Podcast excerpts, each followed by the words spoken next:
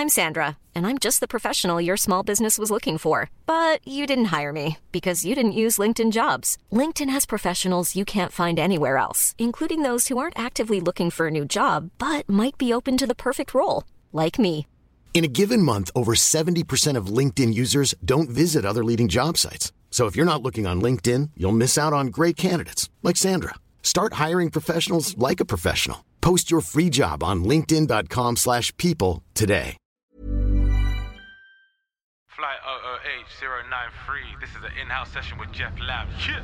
Je luistert nu naar de Out of Home podcast. You're listening to the Out of Home podcast. Are you locked into the Out of Home podcast? You're listening to the Out of Home podcast featuring Kieran, Kwame, Yaf, and Stephen. You London boys are crazy. And we're live. Finally. Finally, bro. we have got here. Oh my God, blood. It's if if you are an avid listener, it's Thursday for you. It's a long Monday night for us. nah. These man said they were gonna record at eight thirty. Hey, hey. The time now is eight thirty in the UK. Enemies. And that's what we meant, but because An you have to, later. you have to understand. Like I went to Japan years ago, so the whole like jet lag is still kind Jet of lag my, is still here, bro. Yeah, yeah. Kind of. I'm so sorry. I'm so sorry, guys. We have a very special. very special guest. Uh, I wasn't um, gonna say um, guest. I was gonna say show. and oh, oh, we do. Go on, do your I was gonna say show. Yes, very special show. I was gonna say show, man. Um, Kwame, who are we listening to? Listen to the Out of Home podcast with your guys, Kieran, Kwame, Stephen, and Yaf.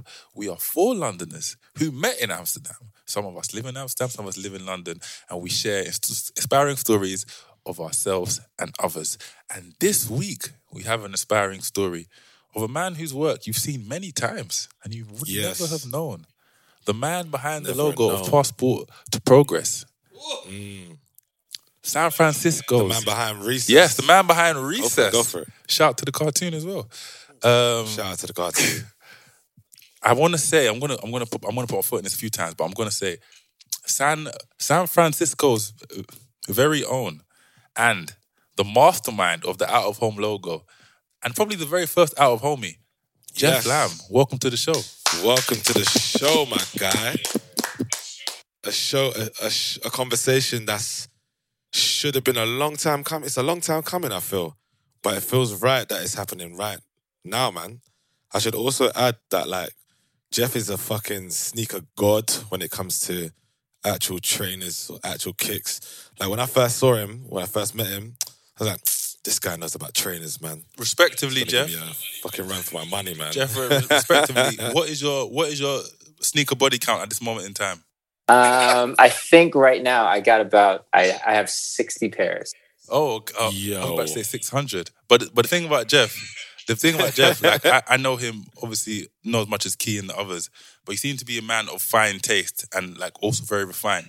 So if you're saying sixty, I imagine these are sixty bad boys that will Hand do selected. bits, that will do bits on like StockX and what have you, like bits. I, I think a lot of them have, have kind of accumulated through the years. So there's there's things that I own from like 20, 2006, like when I was in when I was in high school. Like I bought them, you know, like things like that. That they, they haven't fallen apart, but they're starting to to get there. And that's like I just you know carry them with me.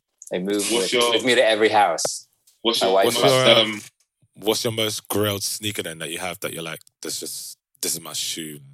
Love this shoe. Yeah, I mean, I think I have. It's kind of hard.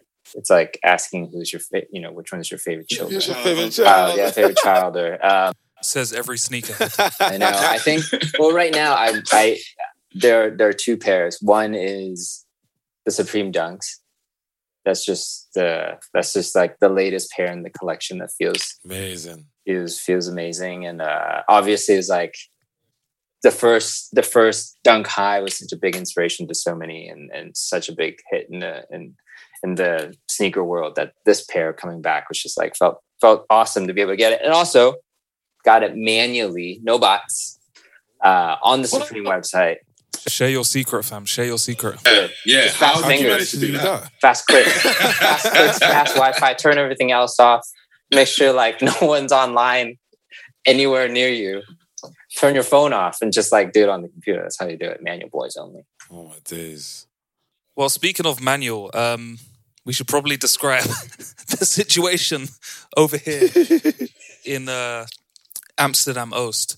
So uh, Kieran mentioned the the, the timing. Um, we were kerfuffling. I think that's probably the best word, bro. Kerfuffling. That's a great word. Um, That's a great word. Kieran, First time in the out of home? Kieran and Jeff, Kieran and Jeff are our witnesses. We were kerfuffling with the sound because we was like, why is the sound not working? And then we realized our mixer, which contains three microphones, had somehow phantomly broken. To which point we came up with the solution to use the mixer that allows us to use one microphone, meaning three, as Kwame said, three grown men on a Monday evening are sharing one microphone.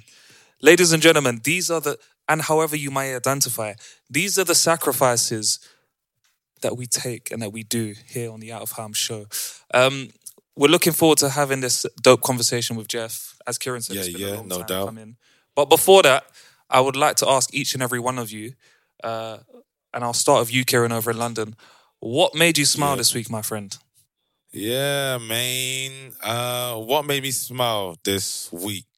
Well, the beginning of the week wasn't very fun. I'll tell you that for sure. But towards the end of the week, um, it got better. I've taken a a week break off of Instagram, which has given me a lot more space, um, just to like free up some time for myself. You know, um, read a couple books. Well, not books. I started to read the book that Yaf well, two books that Yaf mentioned last week uh, on the podcast, which was Make Time and Contagious. Uh, and then this weekend, my friend Mike and my friend Vince got married separately. I was thinking. Mike um, got married to his wife, Akuya. It was the first of two African ceremonies that I went to this weekend. Uh, is from Ghana, Mike's from Jamaica and Guyana. It was a lovely thing to see and witness. Very small, friends and family around. Obviously, it was an all white party. I was dressed in all white in the attire.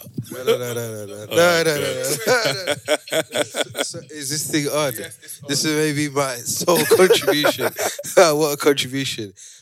Um, for our loyal listeners, you may remember there was a bit of debate about the all white ensemble and in a, in a trip. Oh. And certain man swore they would rather be caught dead than wear an all white ensemble. But here we are, fast forward August 2021. Basically, basically. And we have it.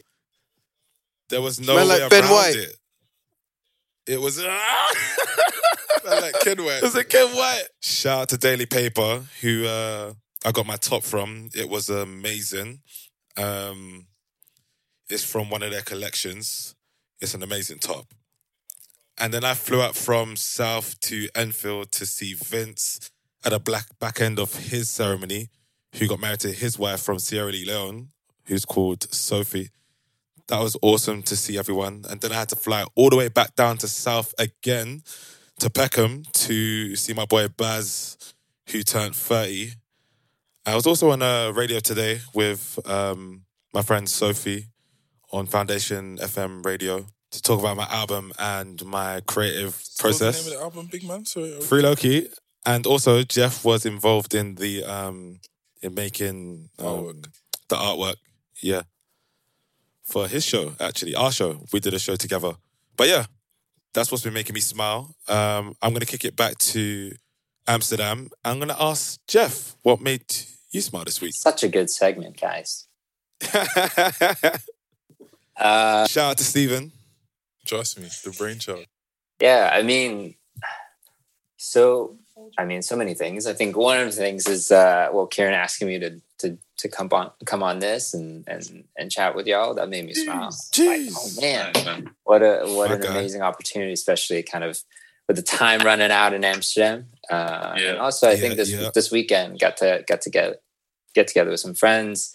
Uh, it's kind of like the kind of doing the farewell tour. But you know, obviously now it's like you can't really have any big party, so it was, it's kind actually kind of nice. You know, I think it's it's kind of nice mm-hmm.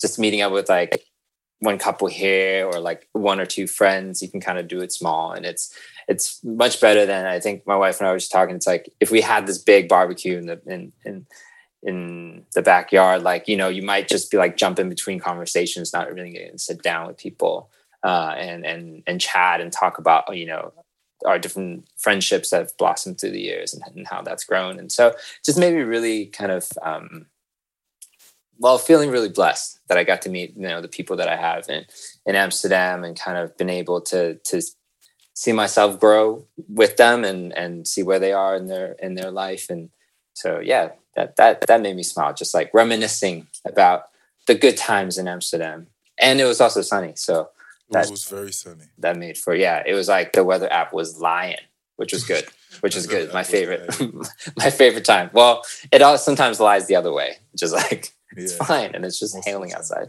so Oh, That's um, dope, Stephen, man. you're looking at me like you really want this mic right about now.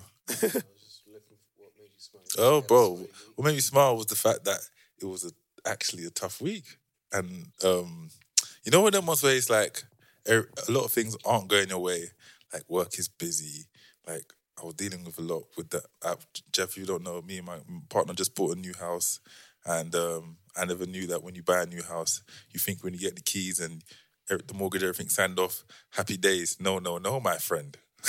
the nightmare's only just begun. and um, dealing with a lot of stuff like that.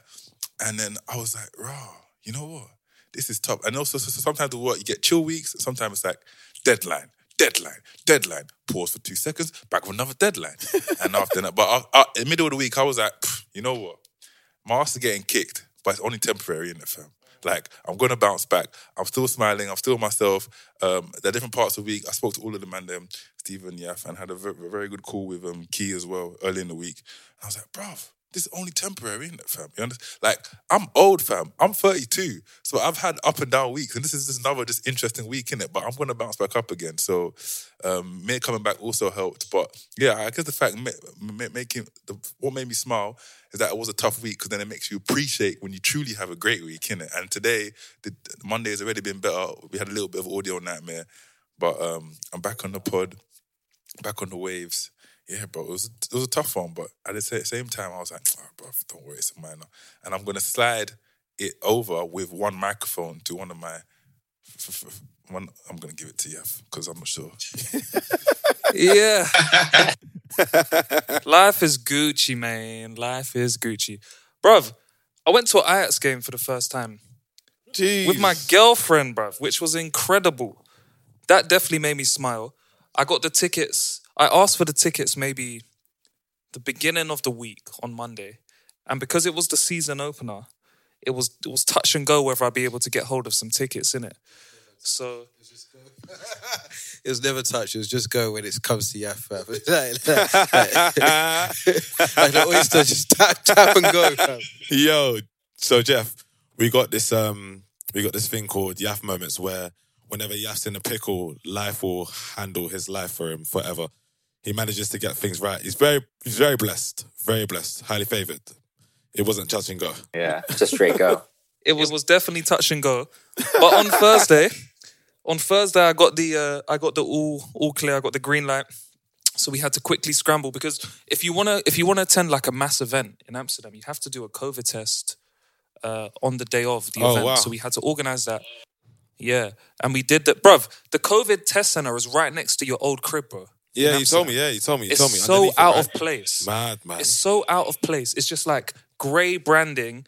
And you know when someone just sticks a banner on the front of the store? It's not even printed. It's just like some shit banner that they've stuck. So dead, bruv. And the inside just looks weird and creepy, and it's just like everything's been gutted, and there's just placements for people to do COVID tests. I'm like, fair play to these people who have set up these little testing zones here, but my God, have they butchered the street, bro? Honestly, the interior looks terrible, fam. So anyway, long story short, gone to the Ajax game now. Amazing, amazing atmosphere, like incredible. And my girlfriend, she actually grew up literally five minutes from the stadium, but has never been to a game before. So it was just a really nice thing to be able to take her to the game. Ajax were winning 5 0 after like 25 minutes. So they put on one hell of a show. Um, domination, bro. And also because as it would when the gaffer comes to comes into town, innit? When the majority shareholder comes in. this guy's such a waste man. This guy is such a waste man. But it was nice because because it was the first game of the season. Um, they put scarves on every seat, so like, Oh, we, nice, We nice. actually have, yeah. So we now have also like a physical memento to commemorate the moment, which is super nice. And um, one fun fact that I never knew is that a Bob Marley song is like a f- is is a traditional Ajax song, bruv. What's the name of the song again? Yeah, every little thing Three little is birds. gonna be a yeah, bruv. They sing it at half time, like Yeah. every bruv. My man from Duivendrecht singing out his heart, bruv, singing his heart out, singing those Bob Marley soliloquies, bruv. It's mad. I swear down, bruv. It's man from Nijmegen and that shouting out Bob Marley, bruv. It's wild. I never knew. I never knew it was What's the theme tune. history? Like, where- Yeah, where's the connection? Yeah, bruv. why did why did they need to start singing that song? Bruv, They were I need to know. going real But then it makes sense here because they had a um they had a jersey last year which was like inspired like it's got the the Rastafarian colors, bro. It's sick. And, and it also has and it also has like three little birds uh, on the on on or so- so somewhere on the kit, like, like like the name of the song. So Wow. It's amazing, fam. It's amazing. So anyway, that's what made me smile. I had a dope weekend, a dope week. Lots happened in my life, but all will be revealed soon Very on an soon. upcoming episode of Out of Home. Jeez. But it's all lit. That's all I can It's say. all lit. It's all lit. Um, Everything. I will up. hand over to my brother, Trapstar Taiwo. like Stephen at Pampa. Yeah, no, it's been a hell of a week, isn't it? um, what can I say? But a few things. That, what can I say? But not and or well. He said but. um, it's been one of those weeks. One of those weeks. But something that did make me smile was a return in the Premier League and uh, my team, Manchester United, shelling it down on opening day. Uh, Pog booming, four assists, and uh, Bruno Fernandes hat trick, and that made me smile. That football was back, fans in the stadium, and uh, United on top as they should be, and uh, Arsenal in the mud along with City. So that's what made me smile this week. No, you don't need to add or subtract. We just go to the next thing. Wow. Wow. Man like man like director man like director um Deji. Um Jeff, um, do you have a, a, a sports that a sport that's near and dear to your heart? When you're ready to pop the question, the last thing you want to do is second guess the ring. At Bluenile.com, you can design a one of a kind ring with the ease and convenience of shopping online. Choose your diamond and setting. When you find the one, you'll get it delivered right to your door. Go to Bluenile.com and use promo code LISTEN to get $50 off your purchase of $500 or more. That's code LISTEN at Bluenile.com for $50 off your purchase. Bluenile.com code LISTEN. Hiring for your small business? If you're not looking for professionals on LinkedIn, you're looking in the wrong place. That's like looking for your car keys in a fish tank. LinkedIn helps you hire professionals you can't find anywhere else, even those who aren't actively searching for a new job but might be open to the perfect role. In a given month, over 70% of LinkedIn users don't even visit other leading job sites. So start looking in the right place. With LinkedIn, you can hire professionals like a professional. Post your free job on linkedin.com slash people today. Um, two, one, one. I grew up playing basketball and Yeah. Skateboarding, so those those are my. my Who's your basketball team? Got to stick with the Warriors. Boo. Yeah, I I always know. thought you were a nice guy. I will now remain silent. As a LeBron James super fan, you and Draymond. Do you know what Draymond Green? If it, if life was a comic book, he'll be an evil villain, bruv. Why? You know how much that you know how much that man fouls in in in the in, in the finals. He kicks. He, he does all sorts, bruv.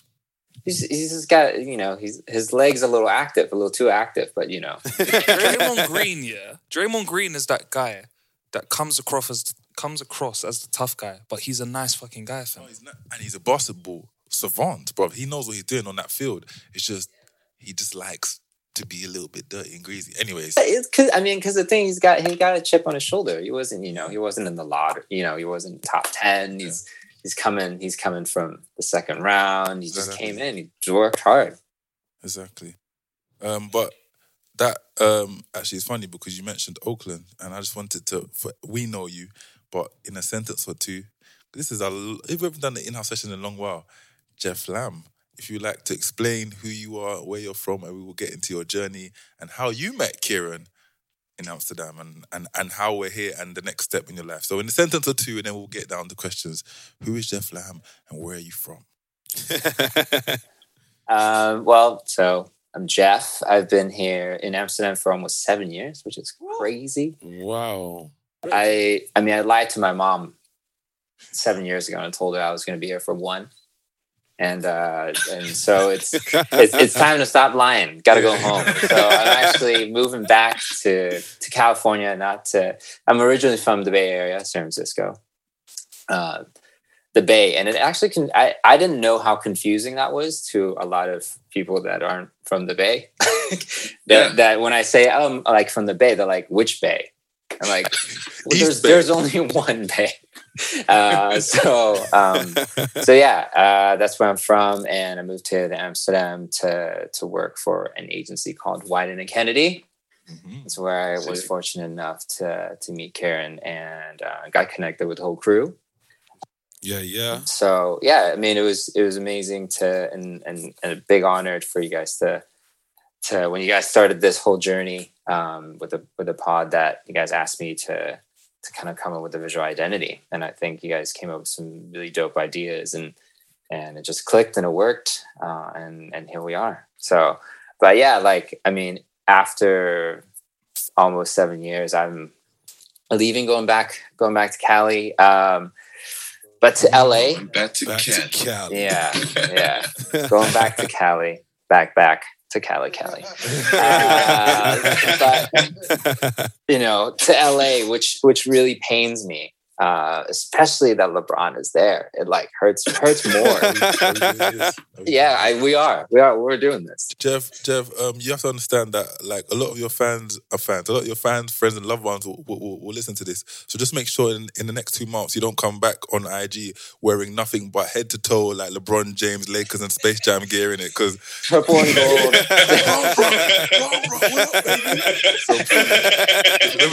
make sure, make sure you live, make sure like you, you don't you don't forget your roots. Well, that's that's that's the that's the tough part. I mean, I think I think there's enough people from the Bay down in LA where like that's that's it'll be okay to go to a game. But my wife and I were like, can we can we go to the can we go to the Staples Center? Like, is that okay? Are we just gonna like walk in and like burst into flames? It just it feels like a it's, it's like a it's like a religious moment. But so yeah, so that's what I'm doing next month. Actually, going going back to moving to California uh, and to LA. Man, man like Jeff, you um, you so you said you've been in Amsterdam for seven years, yeah? Did you did you live anywhere else prior to moving to Amsterdam? Like, had you moved? Shouts out to out of home, out of home before. Um, I guess technically. So I, I was actually born in Hong Kong, uh, and I moved to the states when I was ten. So I Oh. kind of spent like yeah, like you know, ten years in Hong Kong, and then yeah, I guess I was like twenty something when I when I left. So yeah, like technically, but I don't I don't know. A lot of times, no, like I when I didn't go away for for uni or anything like that, I stayed in the Bay. So. Mhm. So Well, I'm just of trying to prove my years- loyalty is is what I'm trying to do right here. Yeah, like I, I was gonna say because like obviously um, Hong Kong is wavy. By the way, I went there a couple years ago. It's just an amazing place. Like not as wavy now, but I'll, I'll say that. Very true, very true. But there's this place that I remember. I can't remember. It's, it's something like it's basically the place where you can go and you can see the whole skyline of Hong Kong. I can't remember the name of it. Something Peak. Oh well, it's called well, it's called the Peak. It's just like there's there's one. Yes, we got one. so, Crazy. Not a big You See place. the whole skyline. But um, Yeah. how, so anyway, long story short, I'm trying to ask the question like, how did you find it transitioning from um, Cali to come into Amsterdam? Like, what was that transition? How did you find it? Some of the cultural differences. and it was it was it was pretty I mean, it was pretty different just because the fact that how how I got here was I was out here in September on like on holiday, and like I was meeting up with like a friend of a friend, uh, and first it was this. Um, he was like, "Hey, do you like uh, do you like dumplings?" And I was like, "Yes." this, this is this is like he's he's he was a he's like a he's like a Spanish dude, and he was like, "Do you like dumplings?" I was like. I don't know how to answer this question because I also don't know you. And so, but yes. And then he's like, great, uh, let's go get Chinese tapas. And I was like, what is that? Being like being Chinese, I was like, those those two words were has never entered my vocabulary. Um, and so he takes me to like a, a dim sum place. That's it's just that's I mean, I guess like, oh, that makes sense. Um, so it was Oriental City. Uh, it's it's a good good spot in town if you if you need some dim, get get your dim sum fix. Um, and it was just like a nice day in Amsterdam when I was here. Uh, and he was like, "Hey, have you thought about working here?" And he he saw my portfolio and he's like, he's like, "If you're if you're up for it, I'll I'll send your stuff to the recruiter um, at at Wieden." Uh, where he was working at the time. And so like I came in for an interview and all that stuff. So we're like sitting on the canals, it was super nice. Uh, and and then I left and then kind of did the rest of the interview process remote for like three months. Um, and I was able to to finally move. But on January 5th, it was the dead of winter. Oh my god! Coming from California, I've never I've never lived in snow. It's just not a part of my life. I like snow is like you that snow is a destination. Like you, you, you go to the mountains to see the snow. they got like Iguodala. Igloo dollar, fam. Andre Yeah. Iguodala. Yeah. Ah, oh, Stephen. Iggy Iggy's coming back to retire in the Bay. Oh yeah, yeah. To, to come come back to retire and, wa- and, wa- and watch Bron win, win, win his fourth chip. But sorry, Jeff. I don't know the the bubble chip, the bubble chip. You doing um, but yeah, so I mean, it that that was that was the biggest difference. It was like I got here, it was like there's three hours of sunlight, and it just snowed all the time. Um, but I mean, there's there's definitely, and also, dude, you know what? The biggest thing seven years ago was was the food was was nowhere near like I mean, Amsterdam is not known for food even now, no. but like seven years ago, it was grim. Uh, it was real bad. Yeah, there was so many like What what was the what was the bitterballen like seven years ago? Like has has, has that evolved as a culinary experience? Yeah, it was. It was I mean, I think that's all there was. It was just bitterballen everywhere. Um, but I mean, maybe there was like a little less crispy back then, even It was up, up there, bitter ball game. Yeah, but yeah, I mean, it was it was wild. So I mean, it take it took a little getting used to, but it's almost like um, there was a lot more charm to the city. I think, especially coming from California, where it's just like uh, in San Francisco, tall building, big city. Just like this is this is a, a village compared to that, you know. And you, you know, you guys come from London, kind of maybe has has the same thing. It just feels like um, so so much more intimate Yeah. uh, here, and, Yeah, and, the, yeah. and the culture is so different. Uh, I think one of the, one of the one of the things is also just like it's really hard to get things done like here in terms of like getting a handyman to come like fix something takes Oh. forever. Oh yeah, yeah, yeah, yeah. so so I'm sure you know the the new house is uh that that's that's a journey. People ask me how the house is. I just say the house is housing. Like it's, it's doing its own thing, innit? It's doing its own thing, and whatever happens, I'm, I'm going to experience it the way whenever it's ready. Yeah, I mean it's it's crazy. I I mean it. I had to. I had a friend who moved here recently. I had to had to like give him a pep talk into talking the bank and giving him like a bank account, which is a crazy thing. Wow. Yeah, they're like, well, you don't have like this number, and I was like, dude, just tell him basically like you will you will walk away from you'll like just be like, I don't want to I don't want a bank account anymore if you don't do this for me right now. It's all all ultimatums. That's where it's at. So Jay, you you uh came here seven years ago, yeah? Well, came Yeah. to Amsterdam seven years ago. You're only meant to stay for a year. What was it like? Made you stay? What was it that made you like um made you say, "Oh, this is right for me," and made you stay here and Yeah, it's- stay, obviously stay there for a little bit longer? What was it? I think even even the first year, I had a conversation at, at the bar, like with with one of the one of one of the coworkers, and was like, "Hey, like." I was asking her, I was like, "Oh, like how long have you been here?" She's like, "Oh, I said one, and now it's 10. And she's like, "It's a, it's a very normal thing." And I was like, "What?" Like, uh, and then it was just it was one of those things. I think I I had a bit of unfinished business. I just always felt like there was like something more I wanted to to do here in Amsterdam Yeah, yeah. especially yeah. at work at Wieden and stuff. Um, like I think the, the biggest dream was like to to come here and work work on the Nike account at Wieden Kennedy. Yeah, yeah. That was Yeah, kind of yeah, kind of the dream when you- when you when you do, um, especially as a kid, like growing up Definitely, man. as as a, Definitely, as a man. basketball fan and and seeing all the amazing campaigns that Wieden did. Um, that was one of the big things, and also it's like Amsterdam is such an easy city to live in. It's very chill. Mm. innit? Yeah. Very Yeah, chill. man. Yeah, man. So you just touched on some of obviously getting to work for Nike. That must have been a big dream fulfilled for you.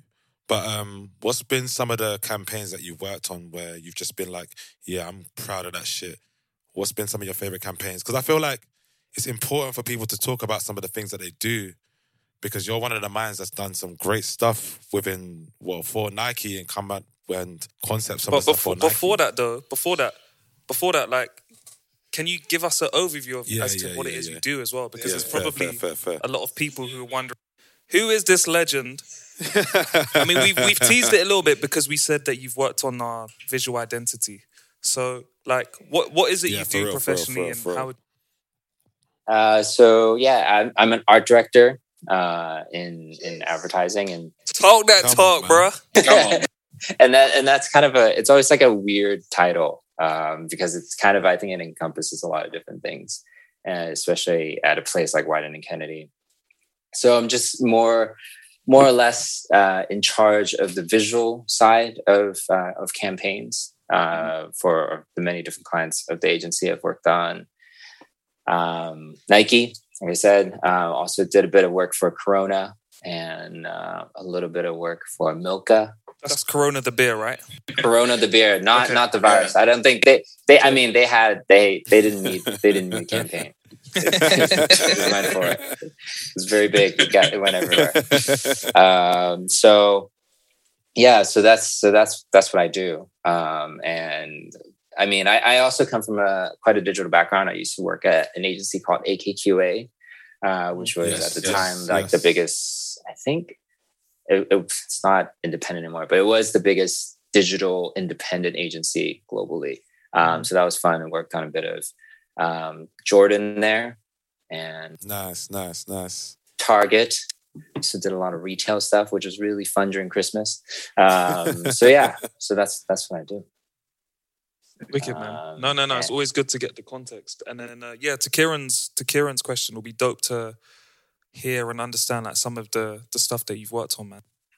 Yeah, yeah. Um, I think I think the the things I'm most proud of is the things I got to do, uh, especially for Nike. I think because just a, such a big personal connection to the brand.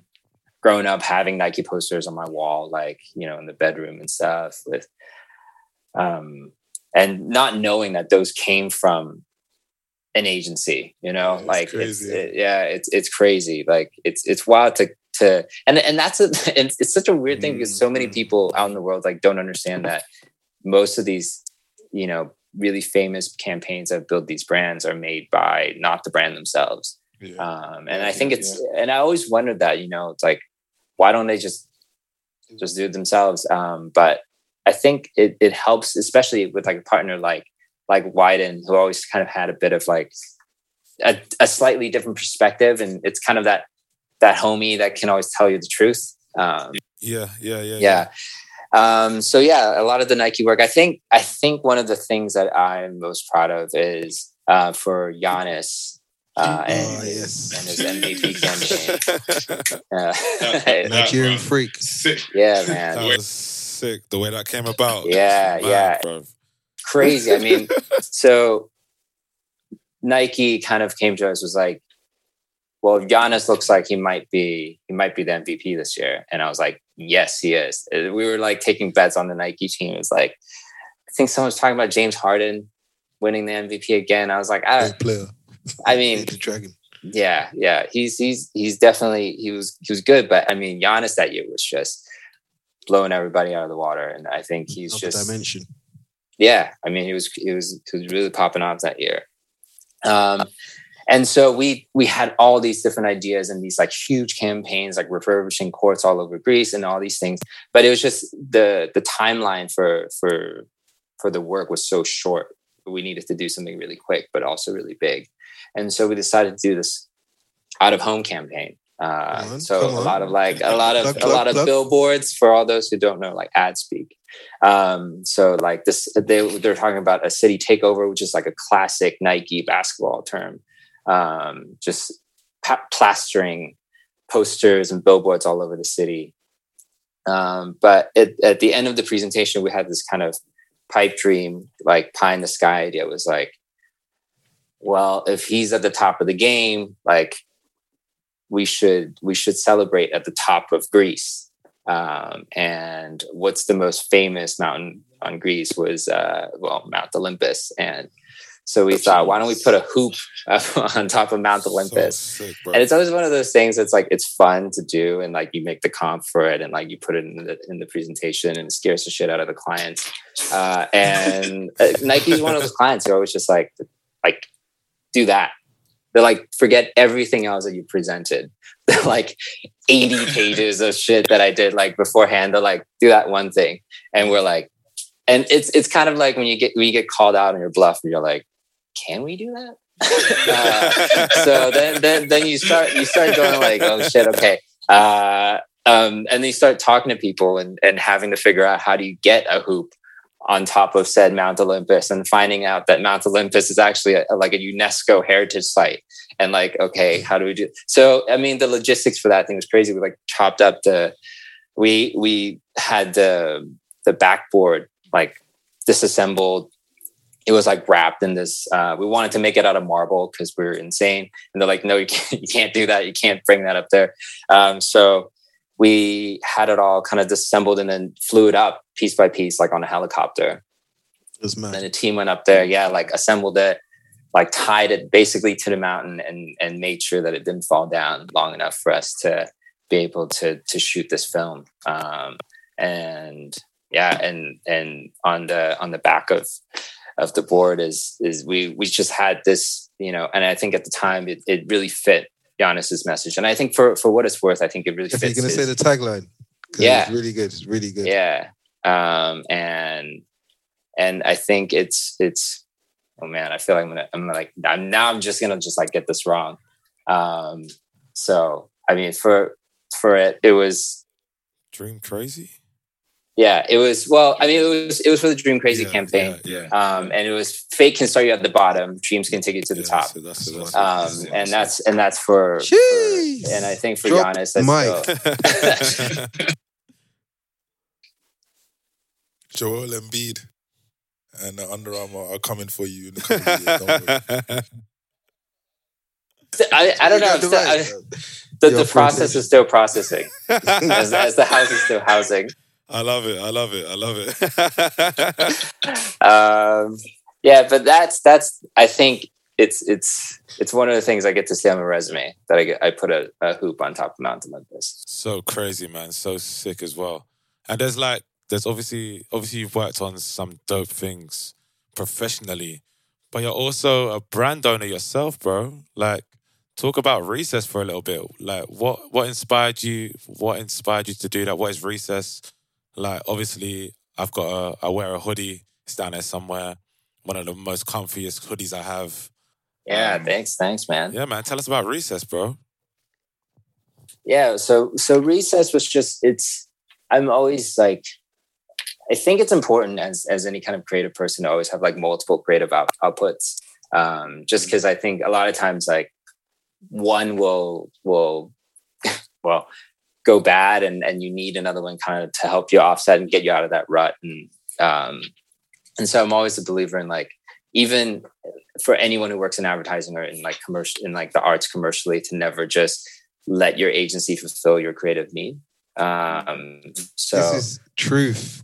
like films and side projects and stuff like that yeah Jeff, you want to talk about that? Just like how the energy that you get from other side projects and just managing that because I think when we started um, this, I think that was a big. Uh, it was a big shot of adrenaline over like multiple times, and that's one of the things we didn't realize is just how much of a energy driver. Because you'd think that okay, cool, doing something on the side is, is something that's going to take energy, but more often than not, it provides energy. Oh yeah, I mean totally. I think that for me, like a lot of it comes from being upset um, at whatever you know my my current output is, and I and I get I I almost get competitive with myself. It's just I go like, oh man, like this whatever I'm working on right now isn't going well. I need something to like. Well, I guess it's it's a it's a bit of self soothing. It's like I need something to make me feel better. So I need I need I need to like while like you know this isn't going well at work or this design isn't working out, I need to work on something else. Kind of like bring me back up there and get my energy levels back up. So that's that's definitely a part of that. I, um, I, um, I, I always bring it back to music, and you earlier did with a reference of going back to Cali. But as as as creators on this call, I think we could allude to working for big company, big agency is almost like having an album deal, right? And then having being consigned to certain constraints, and then sometimes you're like, "Fuck it, I'm just release a mixtape and you can do whatever you want. You understand it? You can do Yeah, whatever you yeah. want. And you can be free and you can like rhyme on this beat or take this idea. And because it's yours and it's not legally interfering with your output from the other company, Totally. it's a lot of it's a lot of creative freedom, right? yeah i mean i think the biggest thing was um i was i was when i was first working at my agency i was like you know low rung like assistant art director to just like really make make presentations and it wasn't super fun and wasn't super challenging or very creative um and i just needed something to kind of tell myself that i was still creative and and i could and i could be my own client there was no one to tell you no you know it kind of lived or died with you, you know, and and it's just a hundred percent of your raw creative output um, in that sense. And then you almost you get to prove to yourself that like you can do it. And because a lot of times with commercial projects I go out, like like an album deal, I guess. I mean, I don't know. I'm not, you know, I don't have one. So it's it's it's, it's you know maybe it's completely Recess recordings, I can see it now. yeah, Recess there you go. Yeah. Um, but with that, a lot of that is you get to you get to do it 100% you, and you get to put yourself out there. Um, so I started I started doing projects where it was just like I did some like street art stuff that I was just like posting shit on walls and things like that. And um, and when I came to Amsterdam, um, I actually, I mean, it was like I was I was looking for another project to get into, uh, and I grew up um, like silk screen t-shirts and always like designing apparel and things like that. And I grew up around like streetwear and and sneakers and stuff. So I think my wife and I were just like, well, if we want to do it, as she as she was talking about, it, she's like, oh, why don't we? Open, she's like, why don't we open up a sneaker store? And I was like, that's pretty tough. And I would want to be like one that's like a like I don't know if Nike actually this is I don't know if Nike still does this, but like a tier zero store where it was like really exclusive and stuff like that. Um, and I was like, that's that's pretty hard, but I would love to to do it if it was like our own brand. And and those were always the stores that I, I admired. Um, whereas whereas people who who were able to build their own brand out of that store.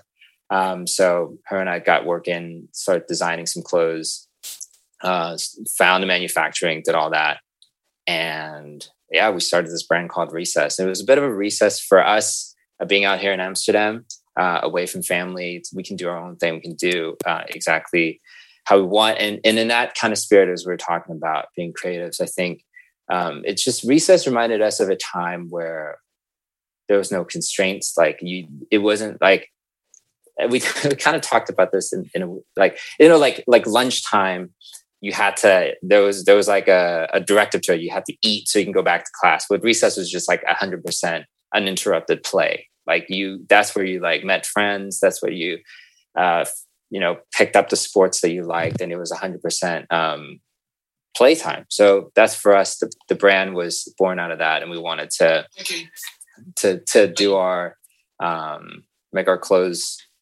um, in, a, in a playful way. Uh, and so we found manufacturing and stuff like that and did the whole process all on our own. Uh, and we launched it out into the world. So, yeah. No, the dope. Um, I have to fight for the mic because these men are actually fighting me, and I must say this, Jeff. I actually found out about recess before I found before I heard about you. So uh, a, a very dear friend of the show out of homie and a, a triple N that is a naughty Norwegian ninja by the name of Rob Glad. Once upon a time, he was like, "We're wearing some of your threads." I was like, "Oh, like Rob, what brand is that? Is that Recess? Oh, it's like one of my pals, Jeff out Wieden." I was like, "All right, cool. Shout, shout out to my man. I'm never gonna meet him in it. Cool. Shout out to him."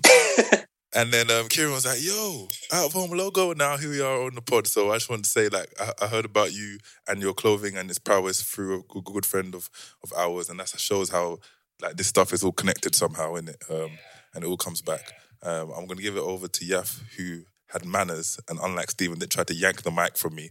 So Yaf, here you go. These men are so funny, you know.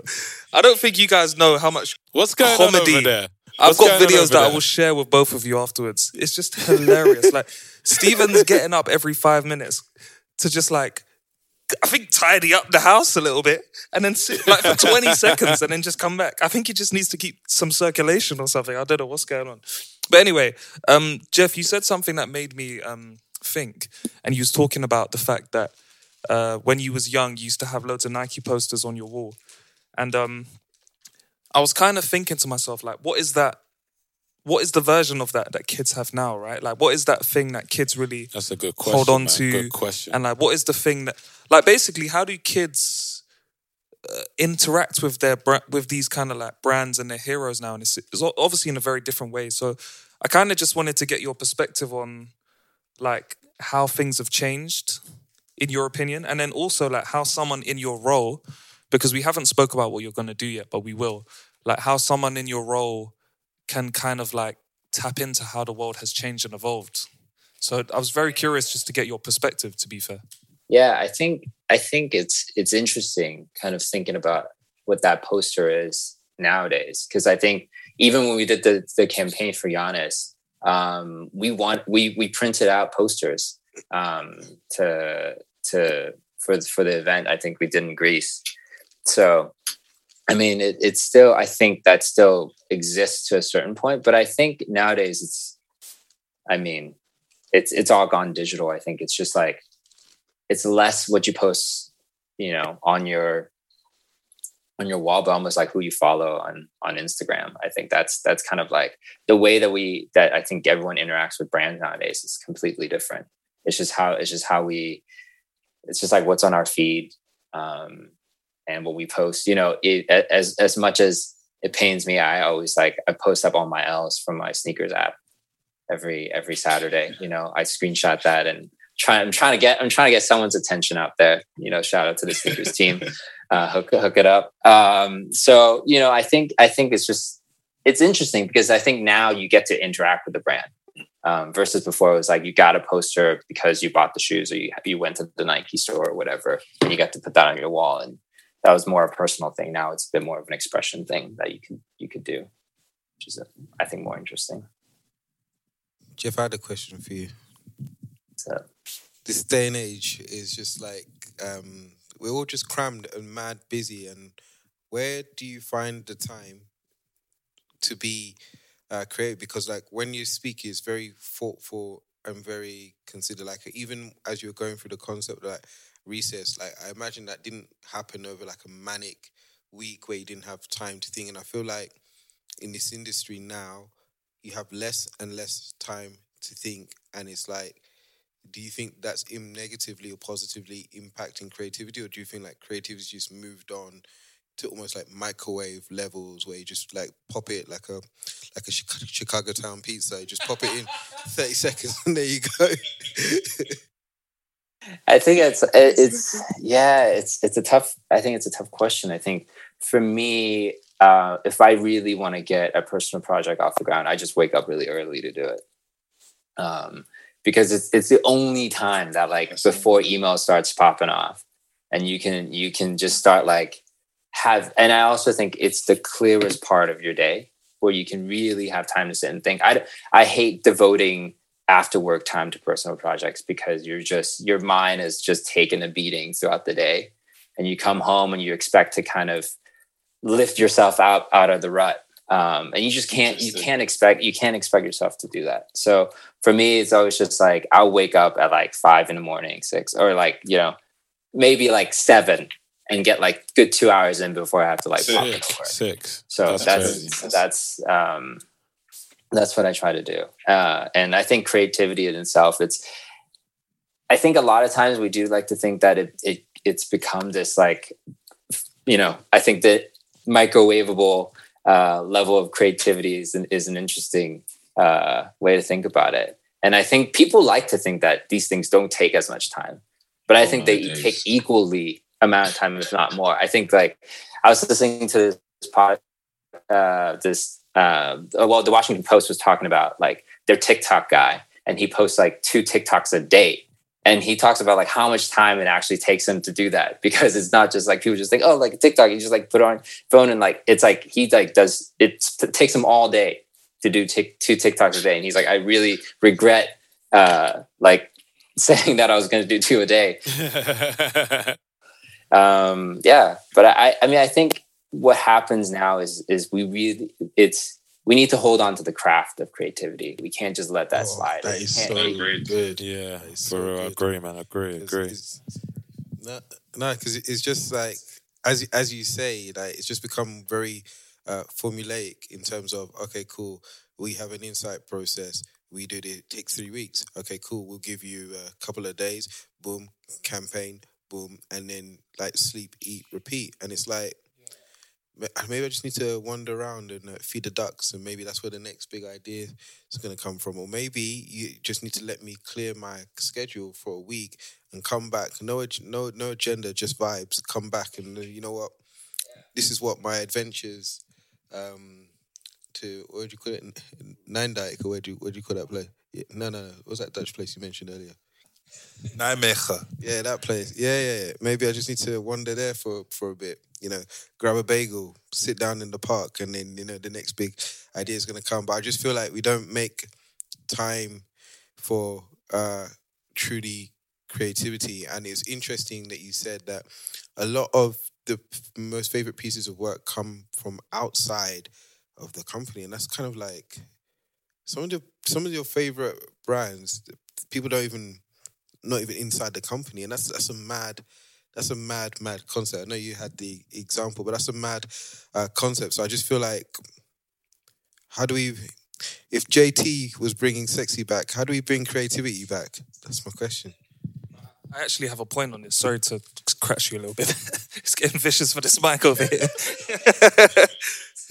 no, but I, I think um on that point, you're starting to see more and more uh, brands, companies, whatever, hire cr- just like creatives in general based off of the work they do outside of the corporate world. Like I think side projects, because I think we're really the first generation to truly embrace side projects and like proudly as well. Because I think before, especially when I speak to some of the older generations at the company I currently work for, um, it's almost like they had something on the side, but they weren't too proud to talk about it. It was kind of like, should I be doing this? Should I not? Is this a conflict of interest?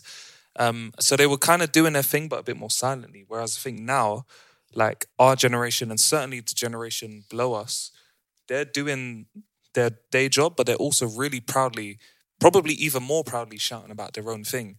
And I think that that's that's an interesting tension point almost because I think that especially the generation below us, let's call them Generation Z, are way more. They feel way more empowered to do their own thing, and they feel way more. Um, uh, I, I think I think they get more va- value from doing their own thing as opposed to representing a corporation. So I think in times in years ahead and times to come, we're gonna see more people like embracing their own creativity and doing way more creative stuff than brands can do because brands are only going to attract a certain type of person creativity because they work in this really formulaic way that doesn't allow for true creativity so it's really interesting it wasn't a question it was just like a ramble of a point that was in my head but i think it's a really interesting uh, direction that the world's headed in and i think when it comes to creativity especially when you have a brief and you have a strategy behind it, you always kind of limit creativity to an extent. Like you can never be truly creative to your fullest, you know? So I think the whole concept of like um commoditizing creativity, or at least certainly making money off creativity, always has a ceiling because you're kind of working to someone else's vision when you work for a company. And I know Stephen wants to grab the mic back. But then that's why it actually probably makes sense that uh, companies go outside. Uh, you know, come outside, just want to talk, innit?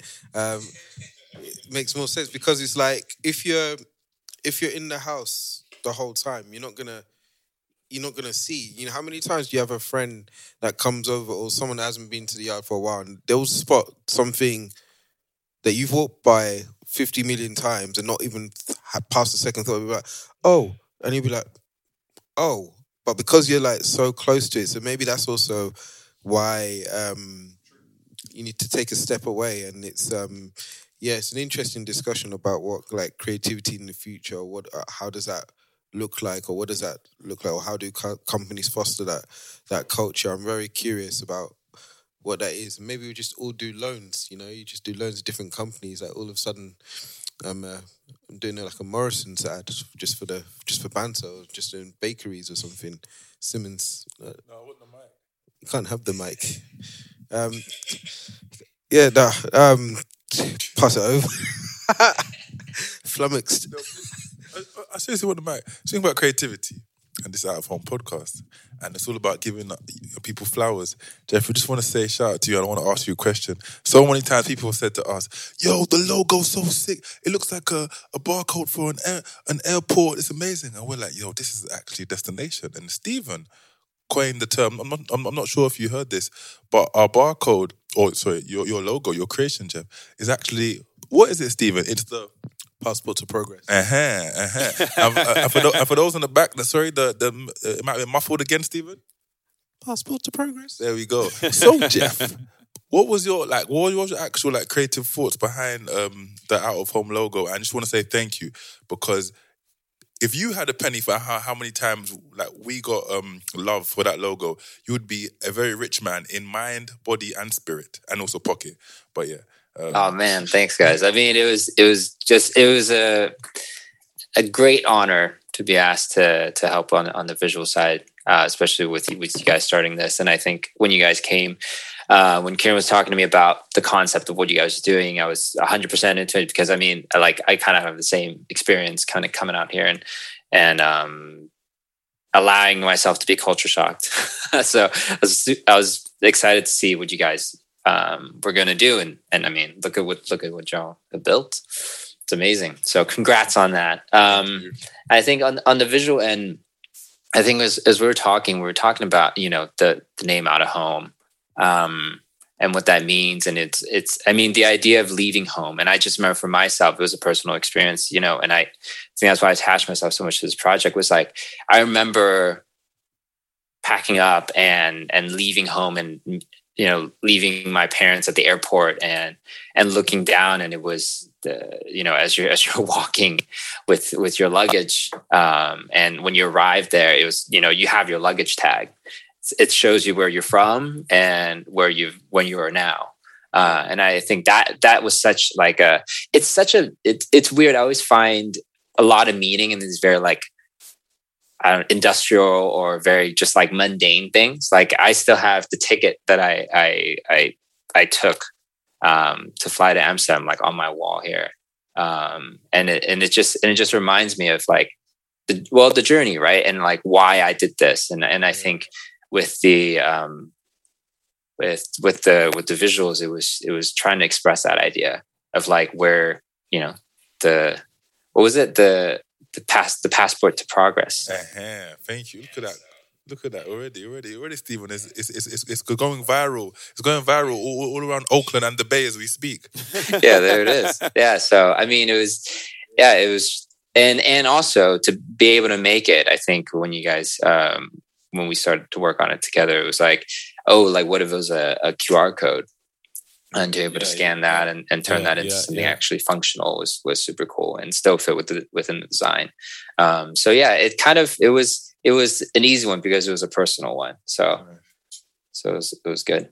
Kieran, I want to ask you something because you actually uh you you were the man in the middle per se. Like like how was it like to start this journey and uh, and and task uh, someone that you trust and like know the work of like because you, 'cause you must have been excited because like you, you know of the work Jeff can do and you excited for us to have a new Yeah. logo. But how was it for you in the ideation phase, collaboration phase, and then and then uh, and then to see the the logo um, come to life per se? So how was it for you? Because you were you were the the plug as the kids say. I think that was the first thing that we worked on together, right, Jeff? I think so. Officially. So we worked on a few things, but obviously we worked together at work.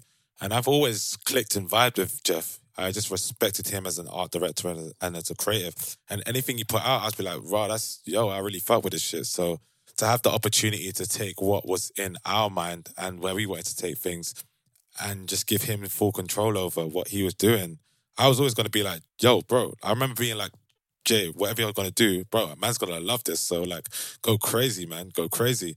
And um, I think um, it wasn't hard. It wasn't hard, Jay, was it? I think I was like, all right, cool. This is where we are. This is who we are. I think I sent over the um, the the not a brief, but Yeah. like a write off of what Out of Home was, and maybe some imagery and stuff.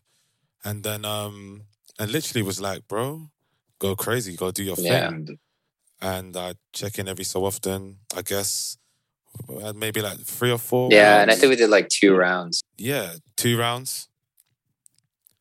Yeah, real quick, man, real quick, and it was just like so.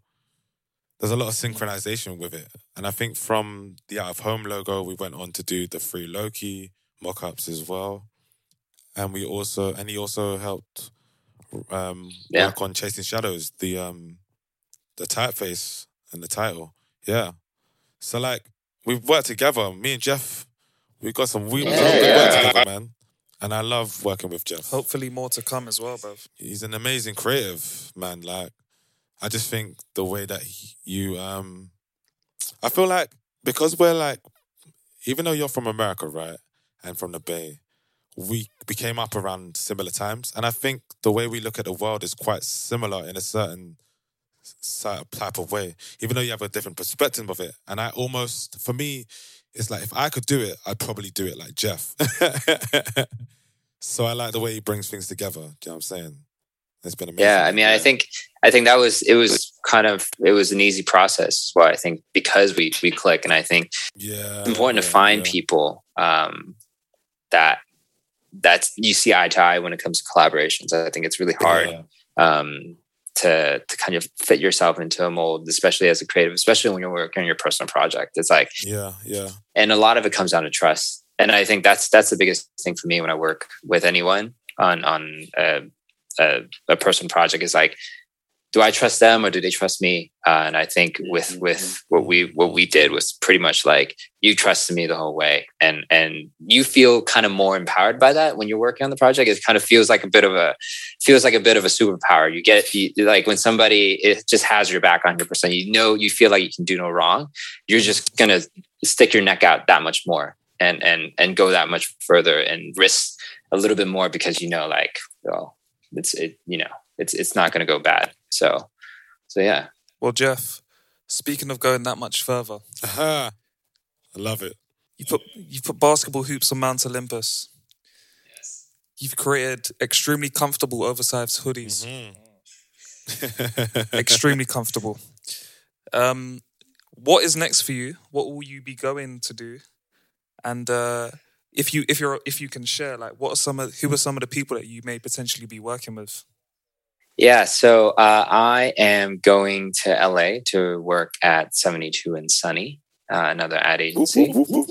yeah um, and it was and it was uh an interesting opportunity and, and it wasn't one that i was uh, it, it was it was one that kind of came through like a friend um, and we got As always, the best. yeah there you go. And, and especially the la office is uh, is in a pretty interesting place. So they they kind of realized that they were in a really good position to do more uh, in the vein of sports marketing because the the two biggest clients there is the NFL and Activision.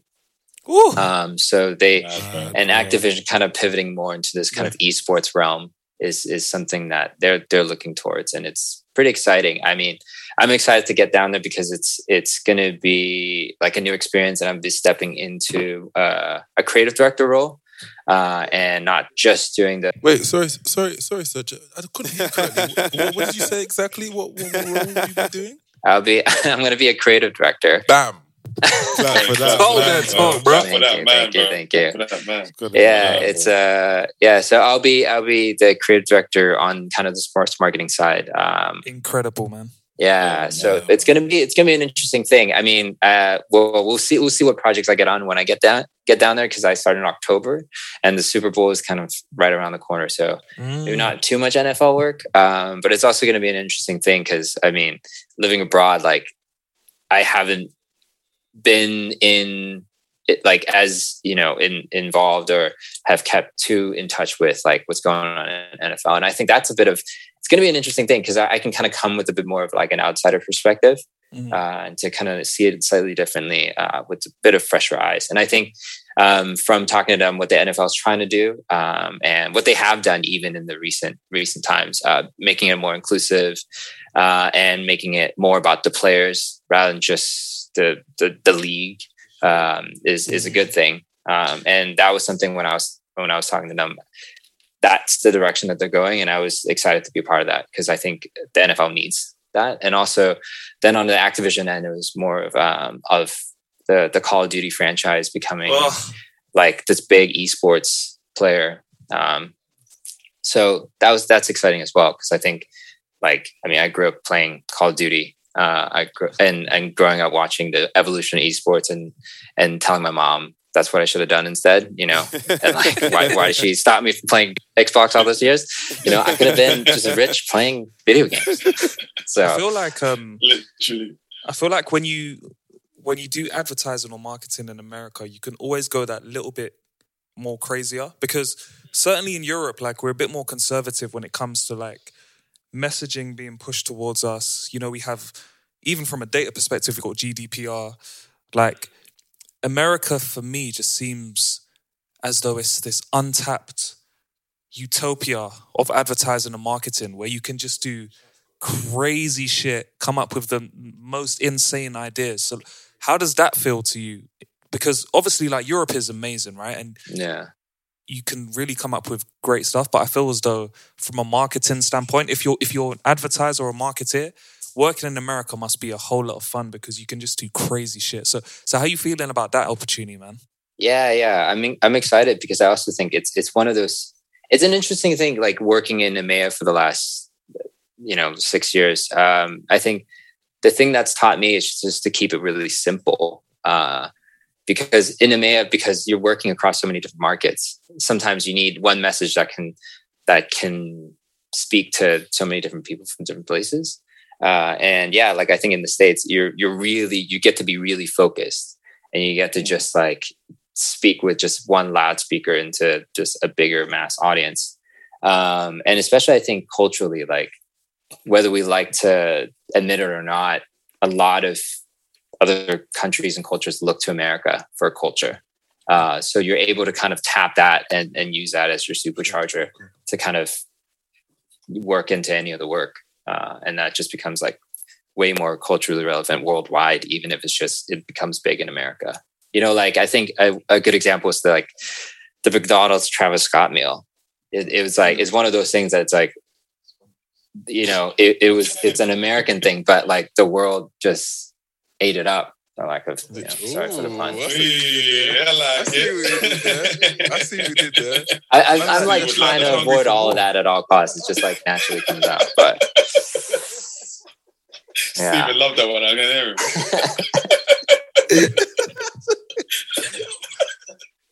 Good vibes at Out of Home podcast. Um, nah, man. Jeff, honestly, I mean, are you man good? Are you man? I just wanted to ask one more question. Um, so I have a little sister who's really into like uh, visual expression. I'm sure there's going to be a lot of people listening to this podcast who are who are very much the same and want to tap into their creativity from a visual perspective. So I know it might sound like a really um, cliche kind of question, but what's your like if you're mentoring someone or you had someone who was uh, the one of the Kennedys or one of the interns at Wieden. Like, what are the what are some of the the, the piece of pieces of advice that you give up and coming creatives who are trying to um, possibly pursue a similar career path to yourself, man? Yeah, um, I think I've I, when I kind of speak to younger art directors or people that are still in school and are studying um, to get into the field, like one of the biggest things, and I think it's it's a thing that that is lacking, and I kind of spoke about this is like the craft. Um, the craft is missing in a lot of the work nowadays, um, and that that goes as especially as an art director um, is nowadays we get we get so focused on the idea that oh like this is on the internet so it's going to be you know it's going to be hot for like a day or two. So it, it, it doesn't matter how good or how polished it is and i just i don't i don't believe in that i think as artists as artists as creatives you should put the best thing you possibly can out there um, and that just means the highest quality of work uh, and that's something that was really um, well, I mean, and yeah, like Wieden's really good at ingraining that into you. It's just like, Yeah. can it be better?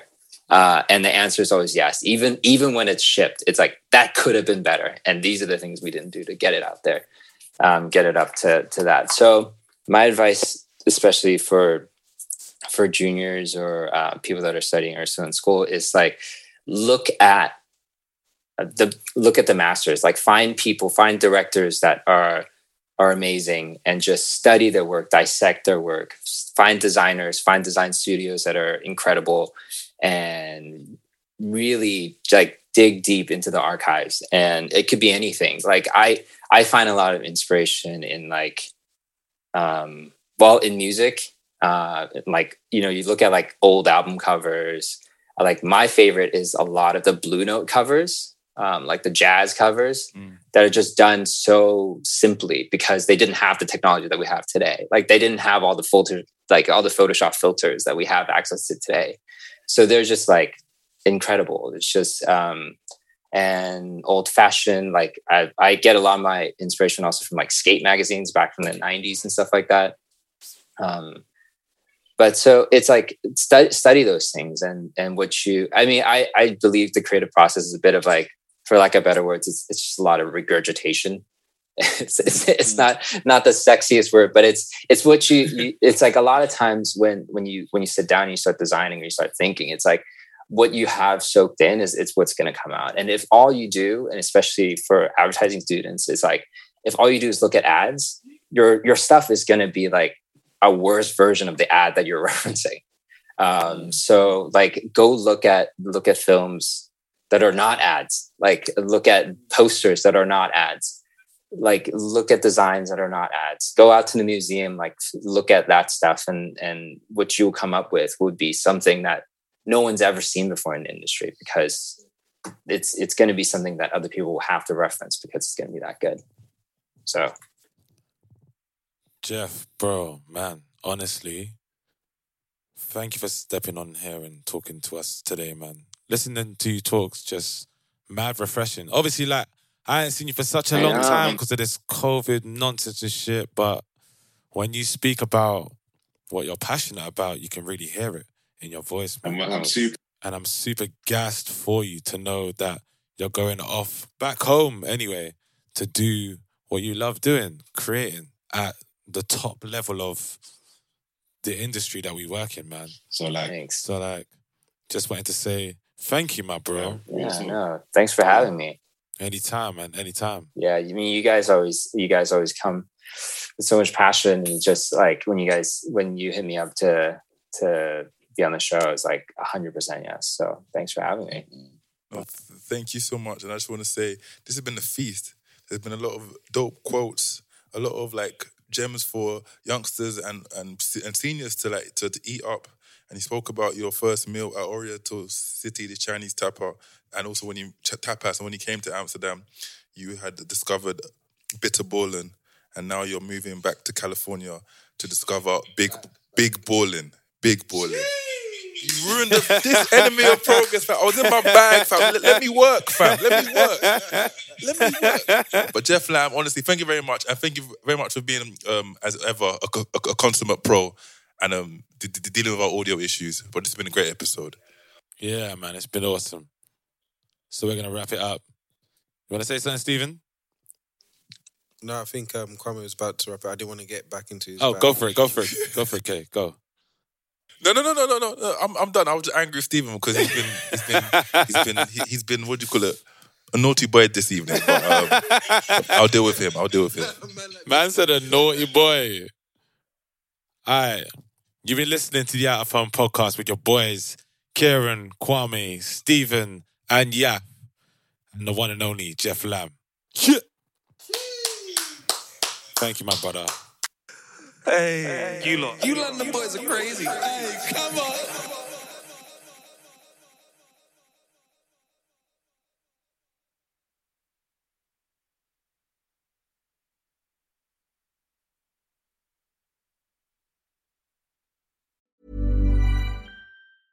Hey, folks, I'm Marc Maron from the WTF Podcast, and this episode is brought to you by Kleenex Ultra Soft Tissues, your ally to help tackle your allergy symptoms this season. I love the change of seasons, but nobody loves pollen and all those other things floating in the air that make you sneeze during this nice weather. Kleenex Ultra Soft Tissues are hypoallergenic and allergist approved, so fight back against watery eyes and runny noses without worrying about irritating your skin. For this allergy season, grab Kleenex and face allergies head on.